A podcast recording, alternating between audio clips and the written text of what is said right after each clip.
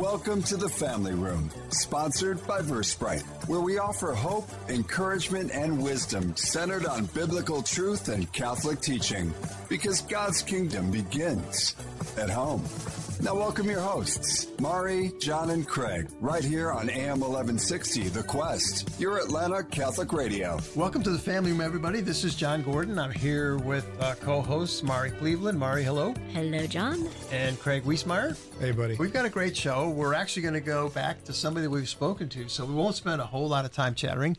But it's actually, uh, we had a great conversation with our guests, uh, the, the, guests that we're going to have back today. And, um, and so we'll uh, we'll go right to the topic, I think. But maybe before we do that, Craig, would you uh, would you do an opening prayer for us, please? Uh, absolutely, would love to. In the Father and the Son and the Holy Spirit. Amen. Amen. Oh, Heavenly Father, we thank you for letting us gather again together um, to hear your voice, to hear your wisdom, and in particular this day to be able to finally understand who we really are in you, who you see us as, what our authentic selves are, and in that, that you bring your healing to all the lies we may have listened to in the past or all the hurt we may have been um, exposed to, that you can bring your truth, truth into our lives and really transform us into the wonderful beings that you've created us. And we just pray all of this in Jesus' holy name, and we offer it up through Mary's intercession. Amen. Amen. Amen. Father, Son, and Holy Spirit. Amen. Amen. Amen. So uh, John kind of teased us and said we are going to be speaking to somebody we've spoken to before. I'm sure our listeners are very curious to know who that is, and we are so thankful that today we have back with us Dr. Ian Murphy. Um, Dr. Murphy was with us. If you are a regular listener, you heard him back on July 26th. If you didn't get a chance to, you can go on to our podcast, which you can access either through our app, our Quest Atlanta app, or on the website, or you can actually use Spotify or Apple Podcast or anywhere. Um, just go to the family room. And we had a great conversation with Dr. Murray then, Mur- Dr. Murphy back then. Um, and, you know, when you were praying, Craig, you were praying about transformation and restoration. And I, as I heard those words, it made me think so much about Dr. Murphy because I think when we talked to him last time, he was talking to us about his amazing book, entitled Dying to Live From Agnostic to Baptist to Catholic. And if that's not transformation, yeah. restoration, all kinds of things happening there, I don't know. Um, but uh, it was very fascinating, his conversation.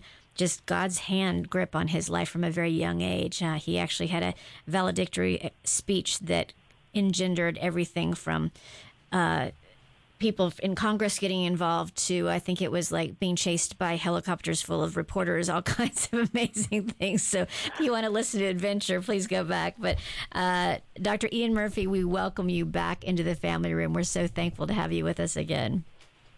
Oh, great to see you, John, Mari, and Craig. It was a great conversation that we had, and I was secretly hoping the whole time it would not be my only time on the family room because it was just so much fun. So I am truly delighted to be back and be with you all again. Thank you so much for having me back on the program. We're glad to do it. Mari talks about hope as part of our family room. So if you were hoping, here you are. you hope, and, and, and boop, right, you come right back.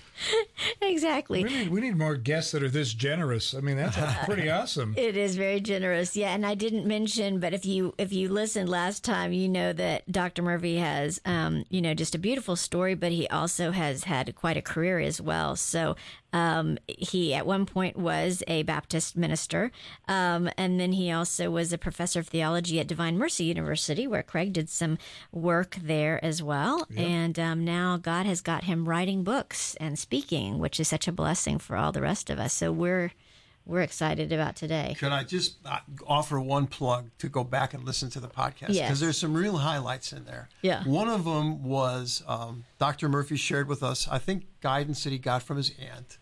And uh, it was one of the best New Jersey accents I've heard since I was in Philadelphia. So you got to check that out. And then he shared I think it was like a one word answer, like on a TV interview, like the whole world is watching, and he shared his one word answer.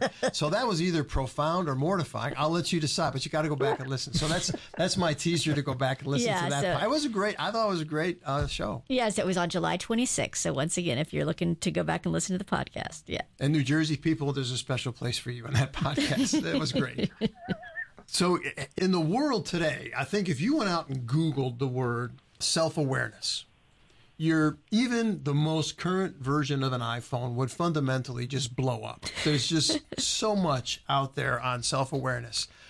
But as as a Catholic radio station and with with listeners who either are Catholic or of the mind of a Christian bend or of a faith filled bend, mm-hmm. um, having a road having a book about self awareness from that perspective, from a Christian perspective, I think is is like that's what you want to pay attention to, yeah. right? So so let's talk about that. Would you just share, uh, Dr. Murphy, how you got from from all the different places that you were to actually writing this book?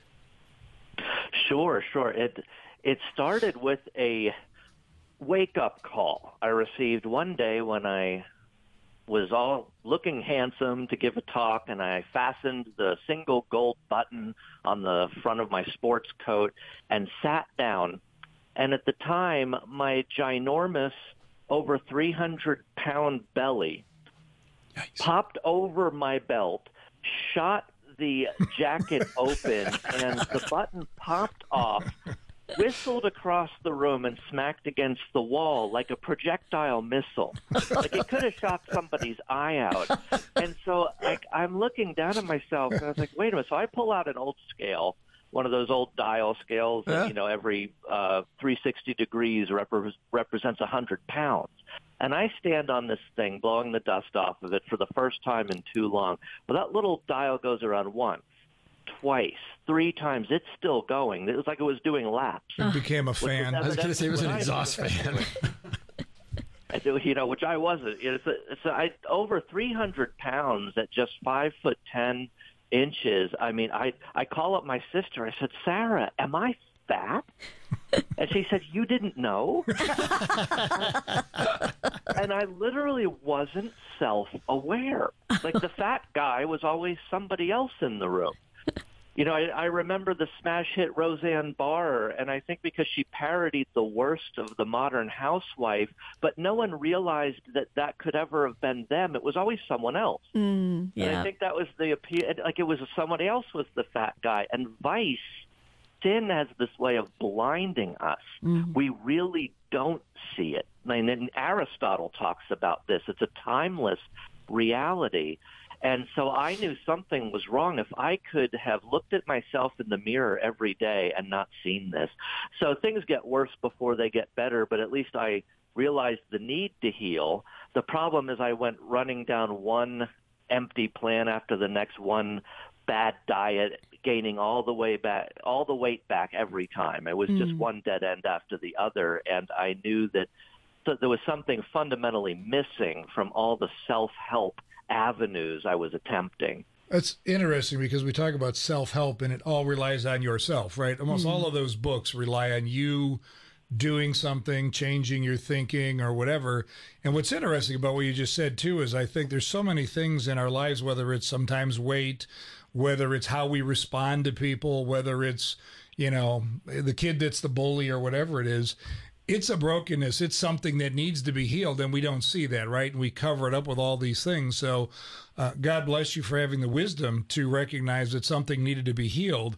But, you know, you talk about a road, and, and, and along the road, you know, they're not always straight. Oftentimes they're very rocky and bumpy and whatever else it is. So, Along that road, what do you think your biggest surprise was in that journey? Oh, what a great question. That my biggest surprise personally was that I kept trying to feel my way into a new way of doing something.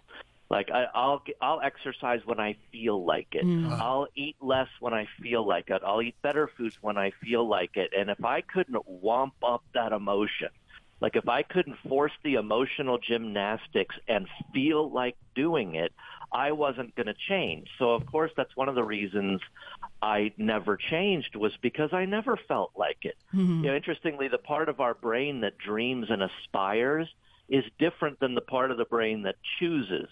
Hmm. So I would dream about weight loss, but when I choose my meal, I didn't feel like choosing good foods or good portions. I dream of all the weight I could lose at the gym, but then I'd step on the treadmill and I didn't feel like it, and so I I wouldn't exercise. And in the end, I found out healing in Christ that to feel your way into a new way of doing something was never the answer to healing. We have to do our way into a new way of feeling something. Mm. The free will comes first, and our emotions catch up over time. That's how we transform. That's what brings those two parts of our brain together where our aspirations can become our decisions. Is we have to act on grace and trust first, and our appetites and our moods and our feelings, they will catch up over time through habit formation. Hmm. That's that's amazing. So as you're talking about that, you know, once again, so the book that you wrote based on this journey that you went through is called The Road to Self-Awareness and colon a therapy book for Christians. So you do get yeah. into right there is a therapeutic approach to this that you that you took. So I think people would love to hear the rest of the story. So you're not still. We can see you. You don't. You no longer weigh over 300 pounds.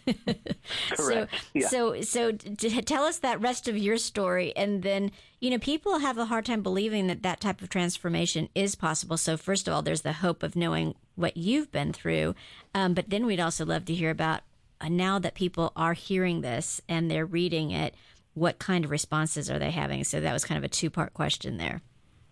Oh, and I love both parts of it. Uh, yeah, the, the short version of my story can help us just get to the basics of this. You know, people overcomplicate the whole ideological issue. What's your worldview? They'll call it. You know, what's are you faith based? You know, let's let's just keep it simple. Everybody is faith based in a sense because everyone trusts in something. Everyone's life revolves around some pivotal set of values, mm. and in everyone's worldview, everyone's religion, everyone's life philosophy, if they call themselves non-religious, whatever label they slap on it, everyone has this view of reality that they're basing their lives on ultimately. Mm-hmm. And someone or something in that system is playing the role of God. Mm. I it just simplifies the whole matter. And if, like Craig, said so well, self-help. Notice who's at the center of that, the self. Mm-hmm. So often, the self is playing God. It's ad- autonomy, mm-hmm. individual human freedom, misunderstood freedom to do what I please. I will be as the Almighty. It's the fall of humanity in all of us. It's pride in its most basic form as you can be God. Mm-hmm. And for me to move out of self and make that fundamental paradigm shift that there is a God and it's not me. and to and to defer to the one who sees more than I do, knows more than I do, that I'm not self-sufficient. Mm-hmm. It's obvious, and yet that was the original wake-up call. When I started depending on him, everything changed. One of the first things I learned was that I'm not fundamentally a problem to be fixed. Mm. I'm fundamentally a reflection of the divine image of love. I am beloved. I have a problem, but I'm I'm not a problem. That's mm-hmm. very different. Mm-hmm. And so when I, I started with I am loved, I was made, I'm beloved, and I was even died for. And the blood of the Lamb was shed for me. Just to have the chance to have a friendship with my Maker.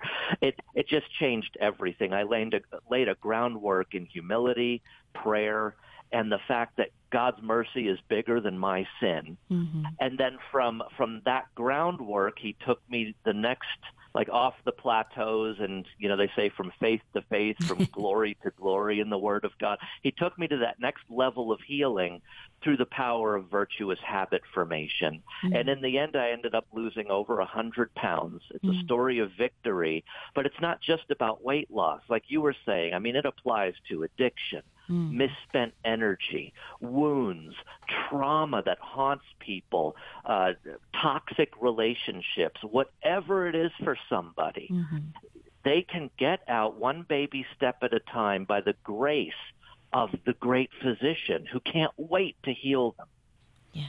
It's interesting you bring it up too, because I just had a conversation with a young person this week that uh, has been in therapy, and therapy's awesome, right? So let's make sure we clear that up. Um, been in therapy forever, Mm-hmm. um, but came to the realization just recently to ask God, "Who do you say that I am? Mm-hmm. How do you see me versus how I see myself or how the world sees me?" Mm-hmm. And this person came to this revelation of, "Wow, I my thinking's very different when I look at my life through the lens of how God looks at me." And it sounds like kind of that's where you came to as well. Man, that that puts it beautifully. I love that. You know, ask God, who do you say that I am? Uh, the answer He gave me was, "You are not a problem to be fixed. You have a problem, but you are not a problem. That's beautiful. Substantially, who you are is a reflection of my image." And I can't wait for a deeper friendship with you than I've yet had. And that that just changes everything when you start there because Yeah. now you're Absolutely. not just trying to get rid of a negative. It's not just an absence. It's you're you're getting the presence of a positive. Like if you just empty, you get rid of a problem. Like wherever you got, and that's therapy today is problem solving, symptom management, pain alleviation. But what about substantial heal, healing? What what is there for us? Like, okay, so I get what I'm being saved from, but what am I saved for? Yes, yes, yes. So, listeners, if you are just joining us, you are here in the family room, and we are speaking with Dr. Ian Murphy about um, his newest book, The Road to Self Awareness, a therapy book for Christians. And so, Craig just mentioned this friend of his who figured out that this therapy he was going through, there needed to be a different way, that there was a different way. So, we're curious the people who have um, gotten the the the uh, benefit of reading your book and going through what you lead them through in your book, how have they seen your book different from other types of therapy they may have tried or healing journeys they've been on? Yes, it was. That was the uh, second of you t- your two part question Yeah. earlier. I'm, you came I'm impressed you remembered that. I, I, I, I didn't want to forget that because that, I mean that's been the greatest book since the this uh, book's release last March. The greatest joy is I get this feedback that this is giving people that step by step accompaniment. Mm. I mean, there's so many people who want to heal. The desire is there. They they keep trying.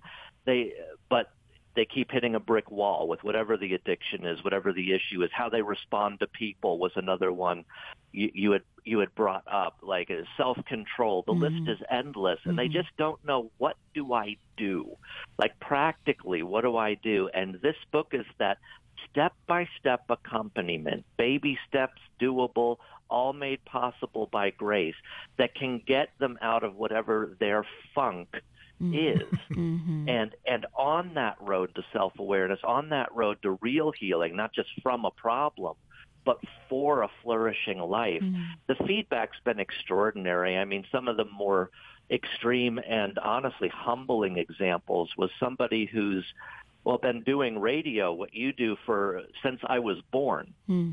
Said in his career, he's only kept five books. oh, He reads a book a week because that's what his show is. He's been doing it since, since 1974 on secular radio. Wow. And he said he's only hung on to five books. Mine was one of them. He said he'd put it next between Augustine's Confessions and the Interior Castle on a Yikes. shelf. And I just, Wow. I w- like you think that might give someone a big head, but for me it was it was so humbling to hear that a book would impact somebody like that. I got another piece of uh, fan email from a total stranger. She said I put all the gold nuggets in one spot that she's never been hooked on a self-awareness book yet she would literally walk around feeding the kids cleaning the kitchen with the book open in one hand in front of her because she literally couldn't put it down. And she said you put all the gold in one spot for me and you got me off my plateau. And then it, like i got this this nice blog from uh catholicmoms.com somebody just walked through they engaged it. They did their own step by step thing to get off their plateau. And i got to hear yet another freed person mm. celebrating the grace of god that is able to save and I mean, it's just been the biggest joy in my life is hearing stuff like that in just a few months. I, it, it's why I wrote it, and it fills, it just fills my heart to overflowing when I hear testimony like that. You kind of have a gift. I think you probably know that, but the, how you speak, is very easy to follow. And so I want to ask you a little more, probe a little bit more into something you said just a few minutes ago. You said that it wasn't what you were healed from, it was what you're healed for. I think you said not mm-hmm. what you're saved from, but what you're saved for. Mm-hmm, mm-hmm. Expound on that a little bit for us, if you would. Yeah, I like your wording better. What you're healed for, what you're healed from. If you start that you're a problem to be fixed, well, then healing be- collapses, it flattens into getting rid of that problem. And this is the road that a lot of modern therapy, and, and I love your good therapy is great. I mean, get a therapist, but please, if you can't get a Christian one, mm-hmm. because if the foundation is the self, we're not self-sufficient. I mean, apart from God, I can do nothing. Mm-hmm. So, uh, you know, that you know, get, get someone who's going to ground the step by step in the great physician. I mean, something's wrong if Christians are going to church for some sense of eternal security in heaven, but then going to Dr. Phil to actually heal every day. like we we serve a great physician, he wants to heal us. And so go to a Christian therapist. But if, if you leave God out, if you start with the self, then you become a problem to be fixed. And what's happened to a secular therapy is that it focuses on managing symptoms, alleviating or avoiding pain. Uh, it, it's problem solving. It's alleviating suffering. And then there's no place for redemptive suffering. Mm. There's no place for what you're suffering for, who you're suffering for. There's no place, uh, you know, it's not that Jesus suffered so we wouldn't have to that he suffered so that our sufferings are no longer meaningless. Mm. But a purely secu- secular approach is going to miss that meaningfulness. It's just going to flatten to get rid of the problem. But then all the things we're healed for, ultimately, that friendship with the one who calls us his beloved. You know, that it, it's not just that he's my friend and brother, but I'm his. I'm actually a consolation to his sacred heart that I could comfort God, that he would take delight in me, mm-hmm. that the Shekinah glory of the Almighty has been unleashed and resides with this little old guy of Irish blood born in Hackensack, New Jersey. And he's, yes, you better believe I'm intimate with my people. Like, where does an infinite God set up his paradise garden? Well, in our hearts. Mm. Wow. Mm-hmm. He really wants to share his divine life with us. So we're ultimately, we are healed for that friendship. You know, late have I loved you, mm-hmm. sort of idea from St. Augustine. But with that comes all sort of things. Saved for wonder, generativity, happiness, uh, relationships, other friendships, extension of his love to our neighbors made in his image. There's so much we're saved for uh, the transforming power of sacramental grace, and we'll miss it all if we're just trying to sweep out a room of problems and leave it empty. In fact, Jesus says something about that. Right, right. you just sweep out a room and leave it empty. Watch, you know, seven worse problems are going to come in and take its place. Mm-hmm. That's very true. And what I appreciate a lot about what you said here and earlier was it's about that personal relationship with a loving God who delights in us, right? Mm-hmm. I mean, to yeah. think about a loving God who delights in us despite our being overweight because of maybe a sinful thing. Some, you know, look at I can be gluttonous, let's say, whatever. I still love you. That that that's there's not a condition of my love. And let me reveal to you what's going on under all of this so that you can be healed, which is going to lead me to another question. So, how do you actually define true healing? And then there's seven key aspects of restoration. Can you kind of hit on those? Oh, I would love to. Yeah, I would. I would to just to be precise, define healing as God's repairing of the loving image that truly defines us as human beings. God's repairing of the image that truly defines us. Now, the image that truly defines us is love but where we can start to get more specific about, you know, how does this play out in those step by step little baby steps that make that make this doable. You know, we don't take giant leaps, it's baby steps. One way we can help frame those is by realizing that love is virtue. Mm. Love is virtue. Virtue is the qualities of love. We see this in, in the Bible. Love is patient. Love is kind. In, in St. Paul's famous description of love in 1 Corinthians 13. Well, love is patient. Patience is a virtue. Love is kind. Kindness is a virtue. And the list goes on. Love is mercy. Love is meekness. It's humility. It's self-control. It's it's the beatitudes. The, each beatitude includes some virtue. Virtues are the qualities of love. Our Creator is merciful, compassionate, long-suffering, forgiving, humble, kind, patient. Crafted after His own image, we're our most human by definition, humanity truly understood. I think a lot of people confuse human nature with sinful nature. Our true humanity is a reflection of perfect love.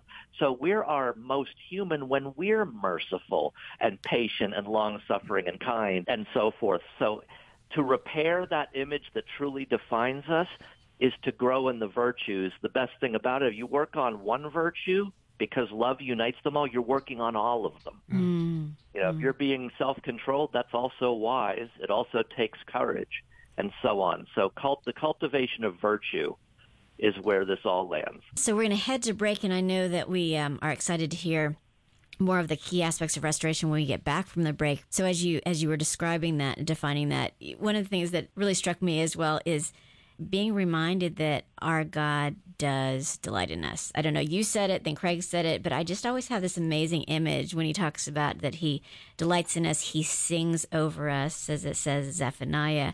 Just starting there for each of us, and I don't know, just pausing there, just for even a few mm. seconds of our day each day, and real, realizing that, and like you said, God's repairing of the loving image that truly defines us, and that's what he delights in. We are in the family room with Dr. Ian Murphy, and we'll be back in just a few minutes. We'll be right back inside the family room in moments. Sponsored by Versprite on the Quest. In today's world, cybersecurity is critical for your business. Award-winning Versprite provides solutions to protect your company from hackers. For protection now, see versprite.com. That's V-E-R-Sprite.com. The Quest thanks Versprite for their support. The Quest presents Pro Life Minutes. You're pregnant? What are you going to do? This response puts abortion on the table. Although, what are you going to do is a common response, this is not what you say when your friend tells you about her unplanned pregnancy. Women are created to nurture life. No woman truly wants to kill her own child. Unplanned pregnancies can be scary. 74% of women who've had abortions say that if one person would have offered support to help them, they would have chosen life. This approach, congratulations, you'll be a great mother and I'll help you, can be just what she needed to hear. God sent you to help her. Call 1 800 712 HELP to find the closest free pregnancy center. Let's show the world that every life matters by speaking up for life at every opportunity. For more homegrown wisdom, visit thequestatlanta.com. I'm Father Tony Blount from the Society of Our Lady of the Most Holy Trinity. This is one of my favorite prayers, the act of faith. Oh my God, I firmly believe that you are one God in three divine persons Father, Son, and Holy Spirit. I believe your divine Son became man and died for our sins, and that he will come to judge the living and the dead. I believe these and all the truth which the Holy Catholic Church teaches because you have revealed them through our eternal truth and wisdom, who can neither deceive nor be deceived. In this faith, I intend to live and die. Amen. Hi, this is Teresa Tomeo, host of Catholic Connection, heard every morning right here on this station, and we are so grateful for your listenership. And now's the time that we come to you to ask also, in addition to your listenership, your financial support. Of course, we always ask you to pray for us most importantly, but we do need your financial partnership. Now, most of these stations have very small staffs, of course, because we're not rolling in the dough, obviously, because we are in this. This is a mission field effort. But the bottom line is, this is your home, and we're always here for you.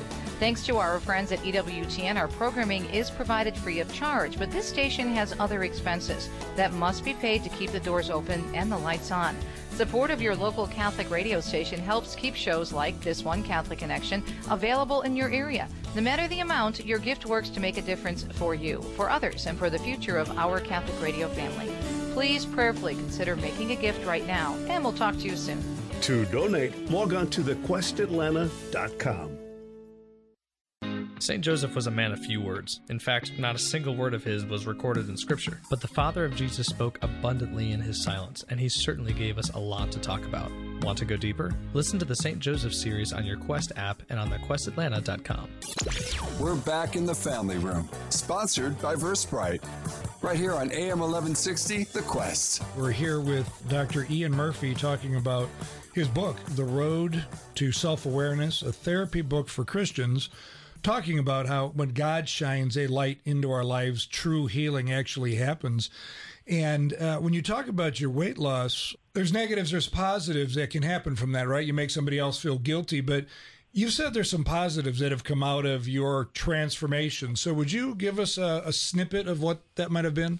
Sure, sure. In, in the middle of uh, my own healing, some somebody you know noticed and was inspired and you know asked okay what's your secret and i said well a better question might be who's my secret you know and uh i told him about christ and i said you know what what are you struggling with and and he says well uh, basically i'm lazy I know I'm smart. None of my professors know it. He was in, you know, full-time student at the time. I wish they knew how bright I really am. I wish they saw my gifts, but I, I'm a D student. Wow. And and it frustrates me because I really do love to learn, but man, when it comes time to study, I just I just can't do it. And, and I just I don't want to. I said, you know, he was trying to feel his way into a new way of doing something, and since he never felt like it, he never did it. And and so I, I gave him my formula. Well, what if you took baby steps of doing it? You know, nothing too big, like the right amount of difficulty, but you did it first. I, I, I had him make his own sticker chart. You know, my, my book, or The Road to Self-Awareness, a therapy book for Christians, talks about the sticker charts, but he made his own sticker chart. And every time he studied for a test or wrote an essay or did his homework, he got a sticker. well, eventually this becomes a habit. You know, he we're grown ups, but we're just oversized children. You know, I, I, might not want to get on the treadmill, but I will, darn it, I want my sticker. And he may not want to study, but he wants his smiley face sticker. And so uh, the thing is, about 30, 40 stickers later, all of a sudden he's just inclined to study. Mm. Because through repetition, yeah. that the power of habit kicks in, a switch is, is thrown in, inside yourself, and uh, new synaptic rivers are literally carved in your brain. This is, we experience it as a routine, a tendency, an inclination, a habit. But that's literally what's happening is in body soul unity, your free will decisions from your soul are sh- reshaping your very brain. Mm. All of a sudden, he feels like studying. Now his day's not complete without it. He actually feels bad if he doesn't, and then that becomes part of his character. Now, acts of studying turned into a habit of studying. Became he became studious. Mm. He goes from a D student to an A student. Like he he's sitting in the front of his classroom. His all his teachers are marveling at his remarkable transformation. And he said, you know, the breakthrough for him. And, and so as I asked him, I said, you know, how how would you account for your miraculous transformation? You're now a 4.0 student, and he said, I thought I didn't feel like studying. But what you showed me was that what I thought I felt like had been shaped by me mm. across time through my repeat actions. You know, I well, I don't feel like studying. Well, no, I thought I didn't feel like studying because I shaped that inclination through rep- repeat actions of laziness. What I think I want has actually been shaped by me. Mm. That means I can reshape it. That means I can actually want the healthy thing. And that's the transformation that I experienced. It was just a beautiful story of victory to answer your question. No, it's I was a great answer. by him. That is That is great. And I'm also thinking about all the college parents out there who are running to buy your book right now. I'm thinking of the teachers going, this guy's cheating. He's not. What's he doing over here? But true transformation, right? So, right before the break, you did start to talk to us about seven key aspects of what Craig just said that transformation, that restoration. Um, could you outline some of those for us? And by the way, explain restoration, because restoration assumes something. Oh, what a good insight. Yeah, being restored. We were originally created in the image and likeness of God. Like, we're not trying to get something brand new here. We're trying to recover something that a thief came in to kill, steal, and destroy, mm-hmm. and kidnap us from, and poison and twist, you know, and and throw into disorder so that beautiful things are now poisoning us by coming out in disordered ways. That original lie that there's a God and it's you. You will be as the Almighty that threw everything off. So we're growing in an image and likeness that's already in there, mm-hmm. that's implanted in us in the natural law. I love that insight. Thanks for pointing that out. No, thank you and, for writing and, it. Um, so, uh, though, just to be concise, those seven key aspects, for one, it's grounded on God. A true therapy is going to be grounded on God. It doesn't start with the self. You know, we've got this popular meme out there today, be true to yourself, be mm-hmm. true to yourself. And what people forget is there's a difference between your disordered self and your well-ordered self. Mm-hmm. And we, if we're going to be honest, we all know we have both. Yeah. And so I, what people are doing is they're being quote unquote true to their disordered self and then misnaming it authenticity. There's nothing authentic about it. You're actually less human when you're your disordered self. So to be true to your true self is to be true to the image that originally defined you, the one that our healing is restoring. Mm-hmm. Beautiful. Yeah, that God, that God's healing. Um, it's also it's grounded on God. It emphasizes the necessity of grace. I mean, don't try doing this on your own. We can't heal ourselves. We're not self-sufficient, and that's good news because we have an advocate. Uh, we have they've literally taken the counselor, the Holy Spirit, out of counseling. Yeah. So let's put them back into it and get our helper back. Um, it's going to be practical. Real healing is going to be grounded on God. It's going to emphasize that we need His grace. It's going to be practical.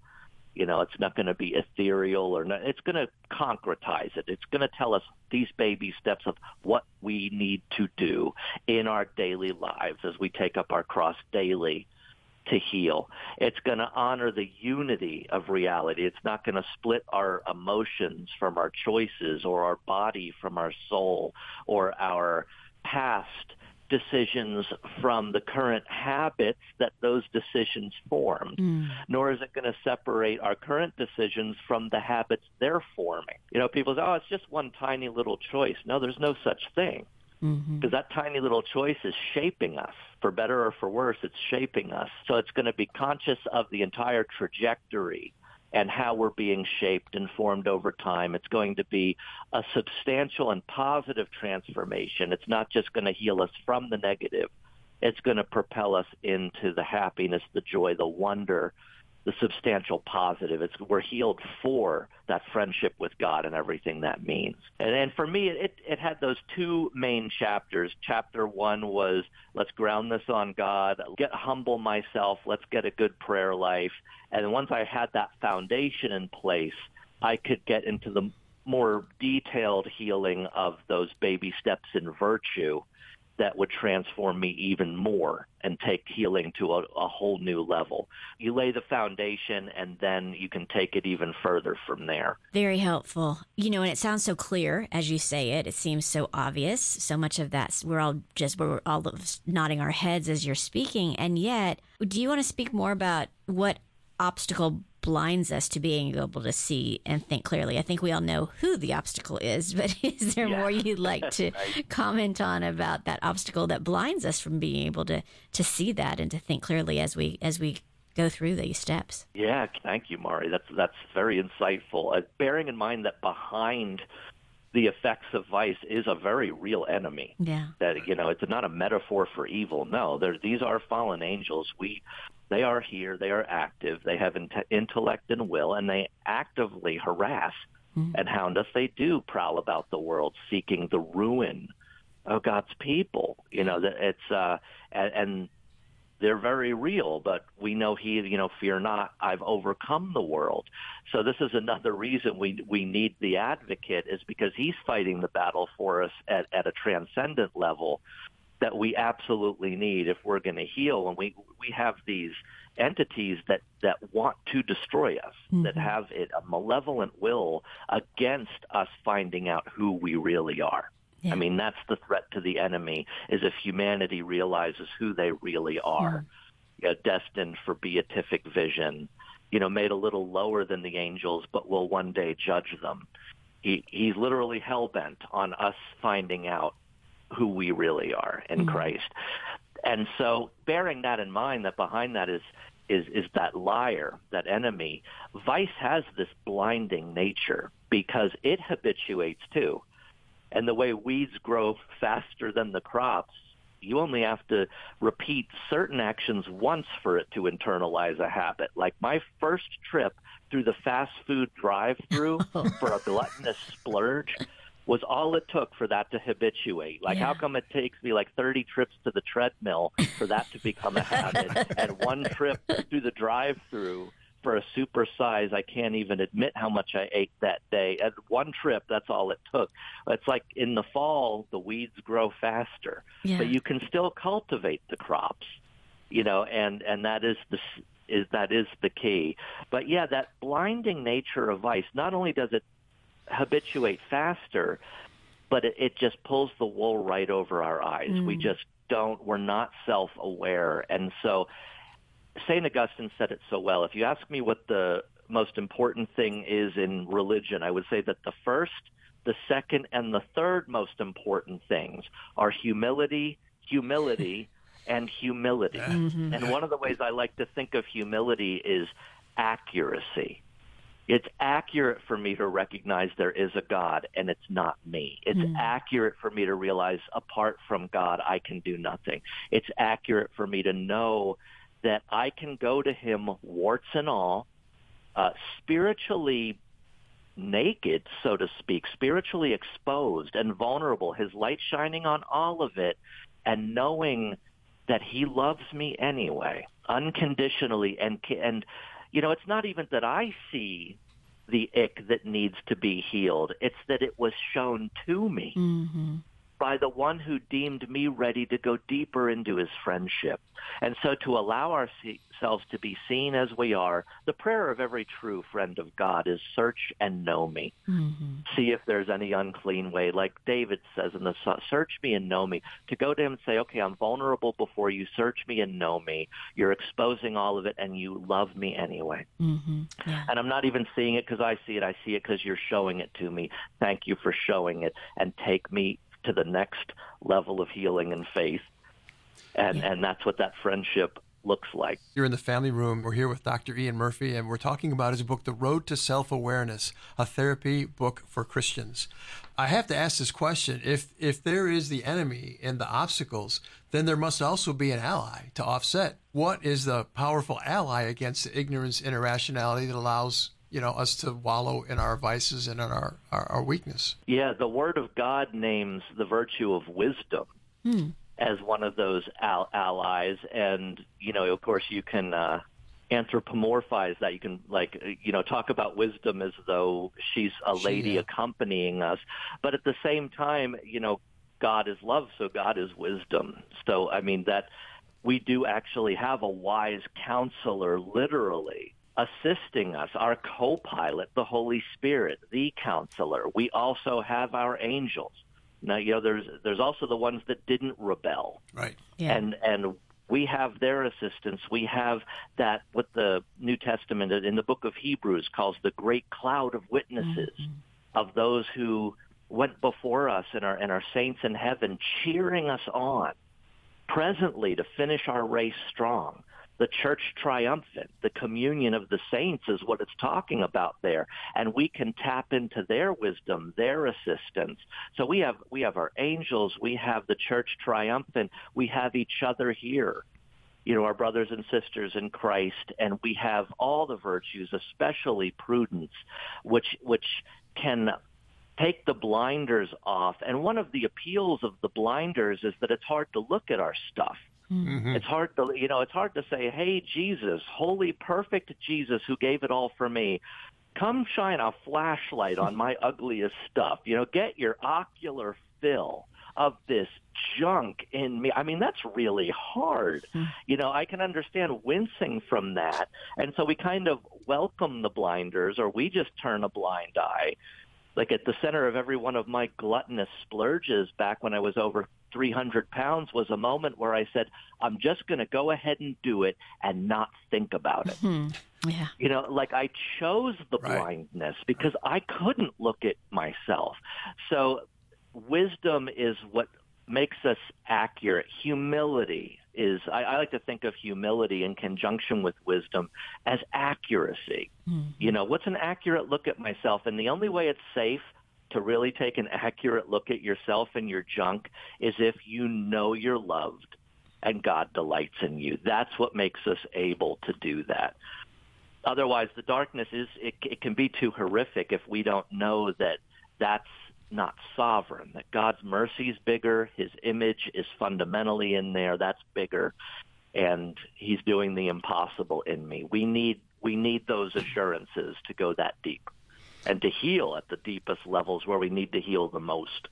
And it's very true because oftentimes we don't know what those are. I mean, it's one thing to step on a scale and say, I've got a problem. It's another thing to, you know, not know why you're reacting to somebody or something a certain way. Mm-hmm. And it's really scary to sit and ask God when we a lot of times have a view of, of how we get judged by somebody else versus understanding having a, a God that already knew what we were doing before we ever did it, before we even created. He knew exactly everything we were going to do. And yet give us the image of the prodigal father, right? That didn't wait for us to run to him and say, What what is my problem? He's chasing us, saying, Dude, young lady, I love you. Like you said, I mean it's it's a beautiful, beautiful sign. And unfortunately though, we don't live in truth. We live in feelings a lot of times. We live in emotions and not truth. And you make a claim that there's one truth that's crucial to healing. What is it? Where I refer to that, the answer is humility. Because uh, humility, in a sense, if you understand humility in terms of accuracy, humility is synonymous with truth. And and I can flesh that out, uh, you know, briefly. Jesus said, "If you've seen me, you've seen God." Mm-hmm. You know. Now, if I were to say that, that wouldn't be humble. And in fact, it would it would surpass narcissism. They'd call it a God complex. If I said, "If you've seen me, you've seen God, and you should worship me," that's a God complex. Yet Jesus embodies perfect humility, and he's able to say that. Now, he didn't say that in spite of his humility. He was humble in saying that. Ver- Why? Simply put, because well, for him, that's the truth. Mm. For him, that is accurate. An accurate self-assessment is humble. It's neither inflated nor it's deflated. Oh, I'm the queen bee of my neighborhood. well, that's inflated and that's not humble. But what often people forget is, oh, I look so ugly in these jeans, and then they hold their ear out to hear, oh no, you look beautiful in those jeans. Really? like that? That's a deflated comment. It's fishing for a compliment, and it's also not humble to fish for compliments to feed your ego. Mary, another embodiment to me of perfect humility as the new Eve. She says, "Blessed am I among women." Now, if the, my neighbor across the street, if she came up to me and said, "I am blessed among all women," it'd be like, you know, you got a pretty big head there. That sounds inflated and not humble. But Mary didn't say that in spite of hum- her humility. For her, it was humble to say that. Well, because her, for her, it was the truth. Hmm. It was accurate. It's it's, it was an accurate self-assessment, and none of us would have benefited by some deflated false humility from our blessed mother saying, "Oh no, I could never. I'm a nobody. I can't do it." No, we wouldn't have been blessed by that. We were blessed by, "Let it be done unto me as you ask." Yeah. Yes, I am blessed among women. That that was humble for her to say it. So the truth is can, is at the source. It's that fundamental truth behind self-awareness. We've got to get humble, humble, humble. And what makes us able to do that is know God takes delight in us, but have that accurate self-assessment. Mm-hmm. You know, I'm a gifted writer. I can hold my own in a choir. You wouldn't want me on a solo. I'm not I'm not bragging in one case and fishing for a compliment in another. I'm just aware what organ I am in the body of Christ, and that accuracy helps get more light on the places we were formerly blind to so that we can heal there too. Yeah. Yeah. Well, and it goes back to the whole restoration that you were talking about, right? If we know who we are, we know what parts um, that we need to accurately look at and notice that we've just, you know, projectiled the button of our uh, jacket across the room. You know, that's part of the humility of being able to see the reality in that, right? But then also, like right. you said, know the giftedness that we've been given, know who God has created us to be. Actually, I was just working with some women this morning on spiritual gifts. And I just love spiritual, the charisms that we understand from the Holy Spirit who lives within us, who is the Holy Spirit that raised Jesus from the dead. That same Holy Spirit has given us these beautiful charisms. And they aren't for you to laud over other people, they're for you to love love and right and offer God in very unique ways. And so if I say I have the charism of encouragement, I'm not bragging. I'm doing what you just said. I'm being humble. But if I didn't recognize it, then I wouldn't step into the opportunity uh, to offer that to other people because those charisms are for other people. So I'm thinking about restoration, not only for ourselves, but I'm thinking about as we become a restored people, just how much more healed the rest of the world can become because of us being able to wow. offer. Yeah as you said, so we step into it. Those gifts are for others. Yeah. They're not even for us. Right. And the reason you can step into your spiritual charism of encouragement is because you know to whom the glory belongs. Yeah. yeah. That's part of the accuracy. It's like, I didn't make myself an, an encourager. I have nothing to do with that. That's a gift. So I can't even take credit for it. And it's not even for me. Exactly. It's a way I'm able to love my neighbor. So now our neighbors get all those gifts if we're accurate in stepping into those gifts and saying, Blessed am I in this ability, may it be done unto me as my exactly. Lord has commanded, yeah. then the whole body's healthier. Right. And we've, we've got this false humility where we we say, "Oh no, I don't have any of this," then everybody loses out. Exactly. Yeah. Mm-hmm. So you talk in your book about there's a focal point that should be in the healing process, and I feel like we've kind of talked around some of that already, like this focal point of mm-hmm. knowing that it's it's all from God, knowing that without Him we can do nothing, being accurate. But is there any other focal point that we need to be focused on in the healing process as we're going through this? Sure, sure. For for me, what I'm referring to there in my own narrative is the focal point of I am not a problem to mm, be fixed. Yeah, yeah, yeah. Because that that we've been so brainwashed by that. Anyone who's tried to heal, it is all about the negative. It's all about that. Like I had an early experience with a counselor for for my weight problem when I was over 300, and and she opened our session together with, "So tell me about this problem." Ah. Mm. You know, and it's like I started to feel like she was she wasn't treating me. Yeah. That her real client was the problem itself. Uh. And uh, like if we got rid of that problem, well, what is there? We've just got that swept out empty room mm. that could re- be replaced by seven, seven worse addictions yeah. than my than my gluttony or or literal demon. Demons, literal and figurative, come in to move into that empty space if it's not filled with Christ. There's something I love that Pope Benedict XVI said was that we all need love, but all human love is fragile. In the end, we need to know we're loved by God because that love is self-sacrificial and perfect, and that love is the foundation for what we're healed for. So I think it's time for us to wrap, and I'll just or, or just, add another show. Yeah, well, Whitney, don't. I would just encourage folks to listen to this maybe a couple times. Yeah, because there are just phrases, sound bites that that you should write down they will be good guidance. In the spirit of good guidance, maybe, Dr. Murphy, would you close us with a prayer? I would love to. In the name of the Father, and the Son, and the Holy Spirit. Amen. Amen. Lord God, I can't thank you enough for John and Mari and Craig and my wonderful conversation with them. I hope it's not our last. I'll go ahead and make that request live. But I pray for all our listeners today. I want them all to hear as though you were saying it directly to them I take delight in you, my child. You are not a problem to be fixed. You are not a bad spouse. You are not an addict. You are not a bad person. You have a problem, which is infinitely different than being one. Come take rest in me, your bridegroom, and let me show you my plans to prosper you. I pray this that they would hear this in their hearts directly from you as though you said it to them. I thank you for them. In Jesus' name, amen. Amen. Amen. Son, Holy Spirit. Amen. Amen. That was amazing. Thank you, Dr. Ian Murphy. Once again, we are so blessed to have had you here in the family room with us. And thank you, dear listeners, for being with us as well. Please join us here again next week in the family room where we offer hope, encouragement, truth, and wisdom for families. Thanks for hanging out with us in the family room, sponsored by Versprite. For more info, go to thequestatlanta.com.